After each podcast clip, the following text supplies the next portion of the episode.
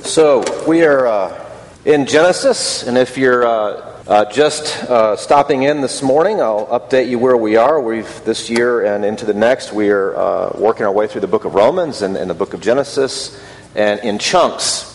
And uh, if you've never thought about it, those two books really are wonderful uh, conversation partners that, uh, when read together, weave together for you the entire story of the Bible, uh, not just in the characters and the facts, but what it means. And this morning we come to chapter twenty and twenty-one in the book of Genesis, and just to... The, there on the text, uh, page ten of your worship folder, we'll pick up in chapter twenty and verse fourteen, and then finish uh, in verse fourteen of chapter twenty-one, which is right basically the middle chunk of these two chapters. So I just want to tell you where we're at. Last week, we were in Genesis nineteen and saw the story of Lot and the destruction of Sodom and Gomorrah. And if, if you don't remember who Lot is, Lot is Abraham's nephew, who came with him and uh, Sarah from their home in Haran and came all the way to the promised land. And Lot has been this figure who's in some ways in, in the shadows of the story uh, until we get to chapter thirteen. He, he pops up there and then pops up again in chapter nineteen. And he is, as we said last week, in the story as a contrast to Abraham and to the life of faith. And at the end of chapter nineteen, things don't end very well for Lot, and he actually fades out of the storyline. And the next thing we, we discover is that Abraham has journeyed away from the, the, the Jordan Valley, which is this area to the east of what we will discover later on as um, Israel. And uh, it was a very fertile area. And that's where Lot lived, and, and Abraham was nearby, but he's now journeyed to the southern part of the promised land, the land of Canaan, more towards Egypt. But he's still in the land of Canaan. And uh, he encounters here Abimelech, uh, who he is a king of a city of Gerar, which we'll read about. And it's a Philistine city. And I'll mention more about that, too, as we work our way through. But the main thing that I want you to know is that this story is building in, sus- in suspense. And finally, in chapter twenty-one, we reach the climactic moment of Abraham's life so far. So I'm going to leave it at that, and we'll pick up in verse fourteen. And um, if you were one of those folks who either has a device or you brought a Bible with you, you may want to keep that handy, because I'll, I'll refer to other parts in these chapters, and if you want to be able to see that, um, you won't be able to see it if you just have the worship folder. But let me read for us here, uh, beginning chapter twenty, verse fourteen. Then Abimelech took sheep and oxen and male servants and female servants and gave them to Abraham and returned Sarah his wife to him. And Abimelech said, "Behold, my land is before you, dwell where it pleases you." To Sarah he said, "Behold, I have given your brother a thousand pieces of silver. It is a sign of your innocence in the eyes of all who are with you, and before everyone you are vindicated." Then Abraham prayed to God, and God healed Abimelech, and also healed his wife and female slaves so that they bore children. For the Lord had closed all the wombs of the house of Abimelech because of Sarah, Abraham's wife. The Lord visited Sarah as he had said, and the Lord did to Sarah as he had promised. And Sarah conceived and bore Abraham a son in his old age, at the time of which God had spoken to him. Abraham called the name of his son who was born to him, whom Sarah bore him, Isaac. And Abraham circumcised his son Isaac when he was eight days old, as God had commanded him. Abraham was a hundred years old when his son Isaac was born to him. And Sarah said, "God has made laughter for me. Everyone who hears will laugh over me." And he said, and she said, "Who would have said to Abraham that Sarah would nurse children? Yet I have borne him a son in his old age." And the child grew and was weaned, and Abraham made a great feast on the day that Isaac was weaned. But Sarah saw the son of Hagar the Egyptian, whom she had borne to Abraham, laughing. So she said to Abraham, "Cast out this slave woman with her son, for the son of this slave woman shall not be heir with my son Isaac." And the thing was very displeasing to Abraham on account of his son. But God said to Abraham, "Be not displeased because of the boy and because of your slave woman. Whatever Sarah says to you, do as she tells you. For through Isaac shall your offspring be named. And I will make a nation of the son of the slave woman also, because he is your offspring." So Abraham rose early in the morning and took bread and a skin of water and gave it to Hagar, putting it on her shoulder along with the child, and sent her away. And she departed and wandered in the wilderness of Beersheba. This is the word of the Lord. Thanks be to God. So, just to orient you again, this is the book of Genesis. It's the first uh, book of Moses that he wrote to God's people as they were on their way from four hundred years of slavery in Egypt to the Promised Land. And uh, I realize, you know, you read these stories and we are very far removed, both in time and culture and practice, sensibilities. And so I think it's worth reminding us, why are these even relevant to us? And I think the linchpin for that question is always remembering to whom these stories were written. As I said, to the people of Israel on their way to the Promised Land. And when you look at the, at the book of Numbers, they're, they're, they're wandering through a wilderness. In the ancient Near East, a wilderness is a little bit different than what we think of. A wilderness is a, is a, a desert region, a, a region that is um, perhaps hostile in both environment and resources are limited. And what's fascinating is that the writer of the book of Hebrews likens our situation right now, the New Testament church right now, as a wilderness community. Just like the people of God journeying to the Promised Land. That's how the New Testament thinks of us. And if that's how the New Testament thinks of us, all of a sudden, these stories that were written for a people on the way become very significant and very important. And what that means for us is the common notion that the good news or the gospel is just a New Testament idea. That's not what the New Testament says. The New Testament actually teaches that God preached the gospel beforehand to Abraham. And therefore, Abraham's story is a good news story that leads us to Jesus. That's where we find ourselves again this morning as we come to chapters twenty to twenty-one. As I said, Abraham has, has journeyed uh, away from the, the, the Jordan Valley, where much of the previous chapters have taken place, and he's in the southern part of the country. We are now twenty-five years into the story of Abraham. He was seventy-five years old when he God called him from his home to travel a great distance to this place he didn't know, to people he didn't know, with this promise that God would make him into a great people, and through him, through his offspring, he would bless the whole world. And yet, as we've seen, if you've been tracking with us at all, the big question from chapter twelve until we get to chapter twenty-one is, will God keep his promise? Will God be faithful to this world-changing promise through this one man and his family?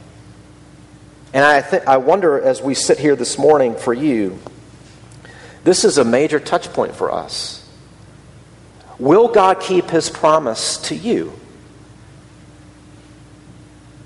Perhaps, you know, if you have children, you've wondered, will God keep his promises to my children? Will God keep his promises to forgive? Will he really forgive me? Will he really take care of me, especially when it feels like he's not? Will God actually make everything right? Or is this just some big hoax that we have all been duped into believing? That's the question that confronts us today. Again, will God keep his promises? And as we think about that, in terms of this story, there are two key ingredients of this promise, without which this promise falls to the ground and is of no value to us. And those two ingredients are, Abraham needs a son. And not just any son, but a son with Sarah. And he needs a home. He needs land. He needs a place where his family can flourish and the peoples of the world can come and experience the blessings that God has promised. And so when we come to chapter twenty and twenty-one, finally, the suspense of the story, we get an answer. But even this answer that we're going to see here is not without its own bumps.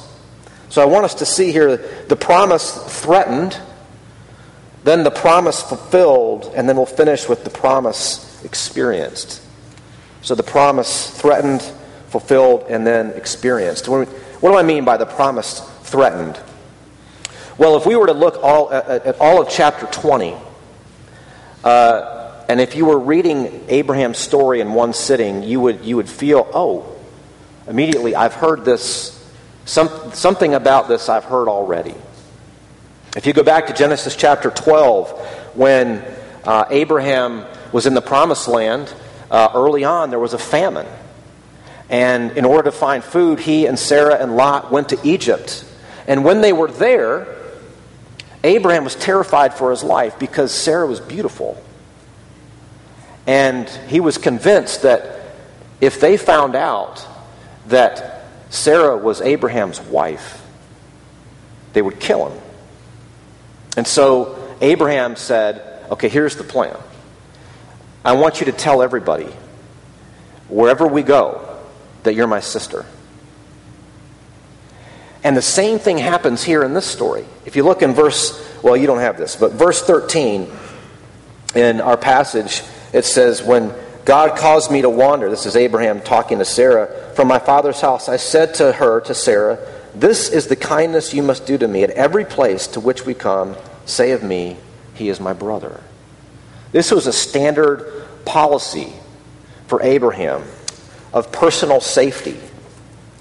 And I think, you know, perhaps that's understandable. But here's the problem. If Abraham is to have a son, and God has promised to give him a son with Sarah, and she is taken into Abimelech's house, this king, to become one of his wives, what happens? This promise that God has made is now in jeopardy. Abraham is jeopardizing the promise that God has made to him out of self-preservation.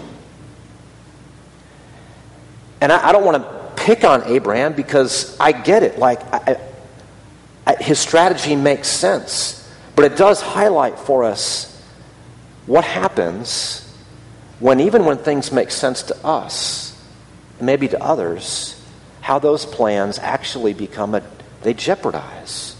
They show forth our own lack of faith and trust in God's promises. Yet Abraham's strategy here highlights his own struggle with faith, with to, to trust God and his promises. But notice what God does. What God does in this story, right after, in verse one and two of chapter twenty, when uh, Abraham and Sarah, they journey to Gerar, and Abraham says that she's my sister. Abimelech, he takes her into his house.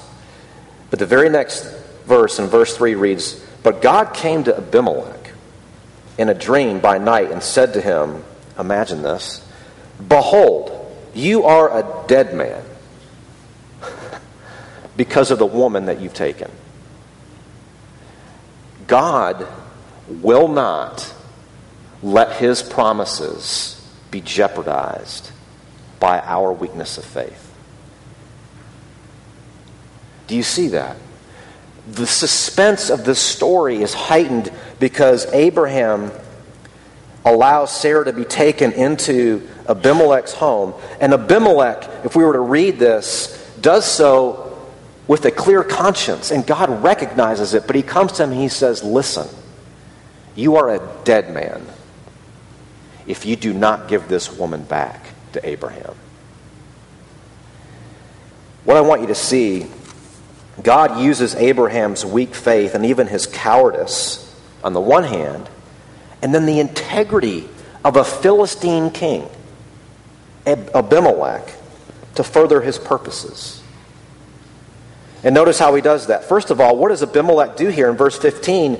He says to, to Abraham, when he discovers what's going on and has talked to Abraham, he says to Abraham, my land is before you. Go anywhere you want. Dwell where it pleases you. Do you know what that is? That's That's a, a, a little bit of a glimpse of God keeping his promise to Abraham to give him this land. And if you know anything about the story of the Old Testament, the Philistines are not nice people. Goliath was a Philistine. The Philistines were one of the greatest enemies of God's people. And here, God is using this relationship, this Philistine king, to give Abraham a home. But also, he uses this Philistine king to teach us, to show us through this story, the innocence of Sarah. Notice what he says here in verse sixteen. He says to Sarah, I've given your brother a thousand pieces of silver. It is a sign of your innocence in the eyes of all who are with you, and before everyone you are vindicated. Why is this chapter in the Bible? God has put this chapter in the Bible to show us, to prepare us for chapter twenty-one.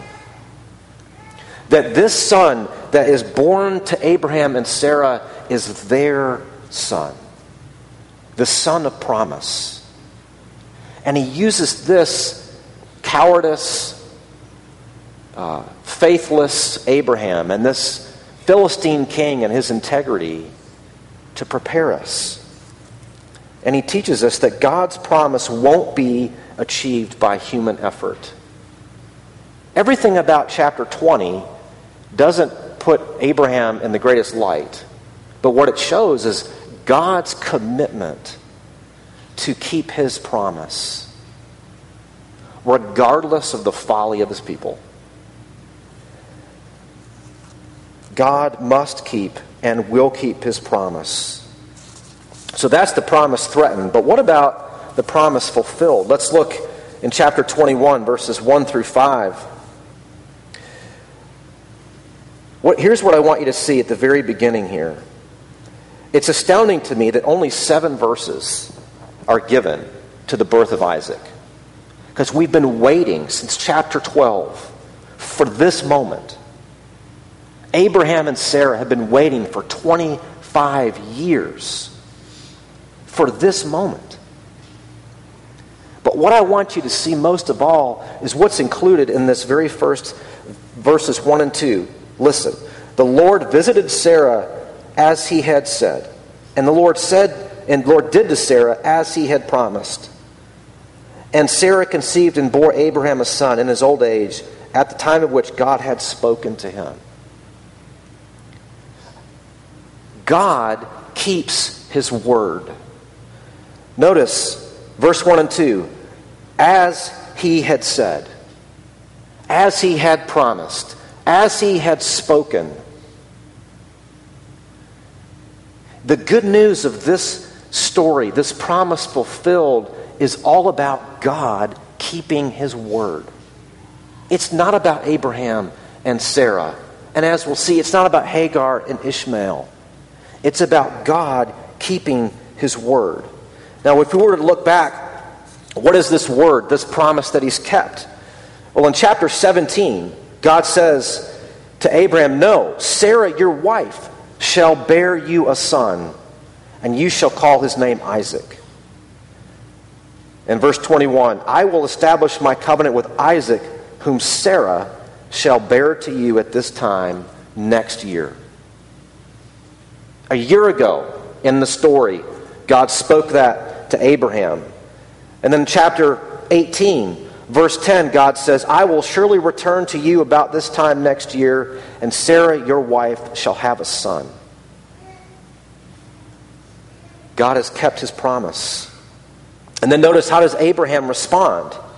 He responds in faithful obedience. Abraham called the name of his son, who was born to him, Isaac. Just as God said, you will call him Isaac. And then Abraham circumcised his son Isaac when he was eight days old, as God commanded him. In chapter seventeen, when God makes his covenant with Abraham, he says, you shall, you shall circumcise your son on the eighth day. Now, what is going on here? This is an echo of what we looked at when we looked at chapter seventeen. God initiates. He makes the first move. He makes promises. He keeps his promises. And then he calls sinners to respond in faith, to follow him, to trust him. Not in order to get him to be faithful or to get him to be gracious, but because he's already been gracious. And here, Genesis seventeen, God's promise to give him a son. And God's command to Abraham to take upon himself and his children the sign of this promise comes to pass for this promised son. Here the promise is fulfilled. God gives Abraham and Sarah this son. But not only, remember the two ingredients here, of an offspring, but also of land. The, the last part of chapter twenty-one is, again, an encounter with Abimelech, where again we see God keeping his promise to give Abraham land, a home. He enters into a covenant with Abimelech and makes his home in Beersheba. And this chapter ends, chapter twenty-one, with Abraham journeying in the land of the Philistines for many days. It's not the fulfillment of this promise, of the promised land, but we're seeing it come to pass. Now, what I want you to see in this promise fulfilled is that despite how things look, or how they did look, God has continued to carry out and keep his promise. Now think again for a moment. Who's this written for? It's written for God's people on their way home. And Abraham's story is the story of a man and a woman, a family, whose lives are full of circumstances and questions and heartache and wondering, will God get us home? Will God be faithful? Imagine God's people in the wilderness between Egypt and an unknown home reading this story. They're part of this story. You, here, me, us today, you are part of this story. This is the promise fulfilled, but what about the promise experienced? Notice what God does here, particularly with Sarah. Notice in verse six and seven, what does Sarah say? God has made laughter for me. Everyone who hears will laugh over me. And she said, who would have said to Abraham that Sarah would nurse children? Yet I have borne him a son in his old age. Remember, Abraham's one hundred years old. Sarah's ninety-nine years old. This whole story is a picture of human inadequacy, of human frailty, and absolute divine sheer grace. How does Sarah experience this promise? Well, the key is in this idea of laughter. It's what Isaac's name is about, laughter. Where have we seen laughter occur in the story already? Well, we have to go back to Genesis chapter eighteen, when God had come to Abraham and to Sarah and said, at this time next year, you'll have a son. And Sarah was listening. And what does the story tell us? Sarah laughed to herself. Sarah laughed to herself and said, after I am worn out and my Lord is old, shall I have pleasure? Now you kind of have to put yourself in her shoes. She's in her nineties. And she hears God say, you're going to have a child a year from now. This is a, this is a disbelieving snicker. Every one of us would respond this way. It's not like we can look at Sarah and be like, I wouldn't have laughed. Right? I mean, this is a joke. This is disbelieving, snickering. And yet, what happens? Verse six, God has made laughter for me. To experience the promise of God is to experience God deconstructing your disbelief. Your snickering laughs that perhaps no one hears, but are deeply resident in your heart. Where you hear what we're reading and you hear the story and you think, I've heard this. Perhaps you've grown up in the church. You've heard what I'm, I've said many times. And if you're honest, you're snickering right now. To experience the good news is to experience God turning your snickering disbelief into joyful laughter. Think about this for a moment. God deconstructs our disbelief by keeping his word. Now, there are, there are all kinds of ways that we can deal with our questions and our doubts and our, our, our objections to the faith. But I want you to see how God does that. God deconstructs and dismantles and transforms Sarah and Abraham's snickering disbelief by being faithful to his word, not by condemning Abraham and Sarah or ridiculing them or casting them off. He bears patiently with them, and he is faithful to the point where he transforms their snickering disbelief into joyful laughter. Now, how does God keep his word? Well, this is where the story of Hagar and Ishmael again appears. If we were to look at length here in uh, chapter twenty-one, verses nine through twenty-one, it's all again about Hagar and Ishmael. Very similar to what we encountered earlier when uh, Sarah hatched this plan in chapter sixteen uh, to give Hagar to Abraham in order to have a son by her maidservant. And what I want you to remember or to know about this story, because we're only just going to skim over it, is I want you to think about how does this story operate and function in the whole story of the Bible, not just right here. It's why we read from Galatians four earlier. And the most simplest way to help us to understand this is that there there's a contrast between Isaac and Ishmael. Isaac is the son through promise. Ishmael is the son through the flesh. And in the Bible, those are two totally different ways of salvation.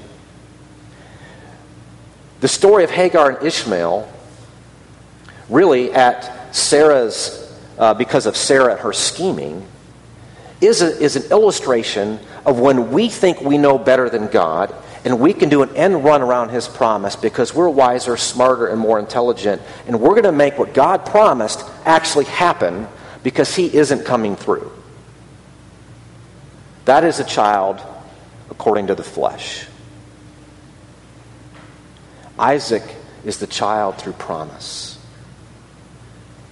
It is the difference between sheer grace and human self-salvation strategies, human works, human efforts that will always come up short.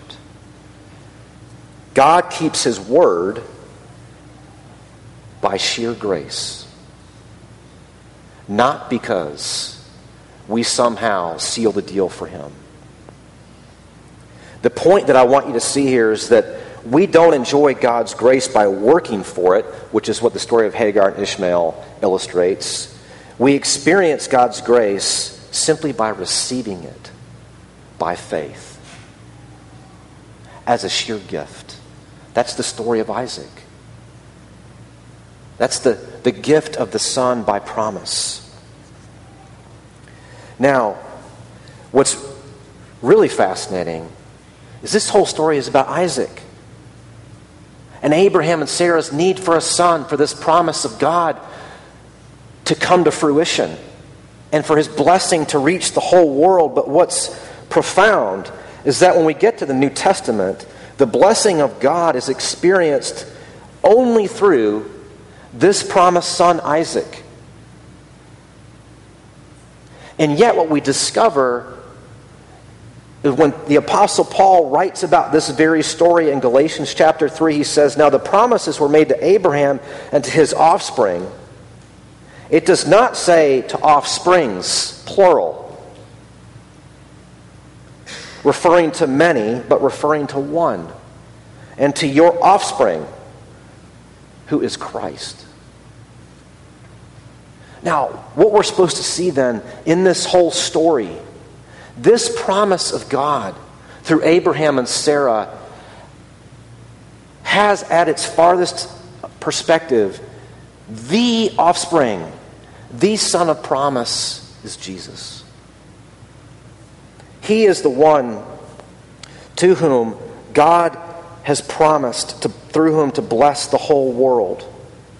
So you remember how I said that Abraham's story is a good news story that leads to Jesus? This is it. This is where it leads. That Jesus is the promised son. Now what that means is that the gift of the son is how our snickering disbelief can be turned into joyful laughter.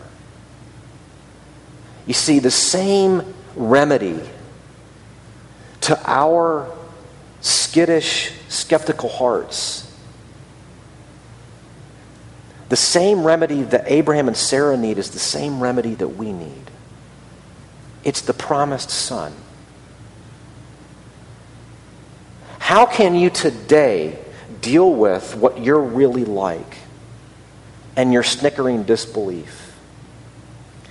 It's by seeing how God has kept his word to you in sending his beloved son, in whom he is well pleased, the son he has promised to send, to do for you and for me what we could never do for ourselves. Paul puts it again this way in Galatians four when he says, "When the fullness of time had come, God sent forth his son, born of woman, born under the law, to redeem those who were under the law, so that we might receive what? Adoption as sons." You see, the good news of Abraham's story for us is that the promised son has come so that you and I might be welcomed in as sons and daughters. And not only that, in him we are invited into and are promised a home. We are promised a home. It's called the new heavens and the new earth. One day where there will be no more weeping, no more sorrow, no more tears. There will be no more sin. And perhaps, for most of us, the most encouraging, there will be no more snickering disbelief. Your life will be shot through with joy and wonder and praise and delight and laughter. Because this good news is true. Because God has kept his word. Let's pray. Father in heaven, we give you thanks for this story. that is perhaps so painfully honest and, and transparent uh, and, uh, and uh, diagnostic of our own lives, it can be really uncomfortable. And yet at the very same time, it is, it is, it is surrounded with your faithfulness, your commitment to keep your word, and proof you do keep your word. And so, Father, as we sit here today, however the story strikes us, we ask that by your Spirit, the promised Son, the Lord Jesus, would take in his hands these words and by his Spirit cause them to turn our lives into joyful laughter. Would you please do that? For it's in his name we pray. Amen.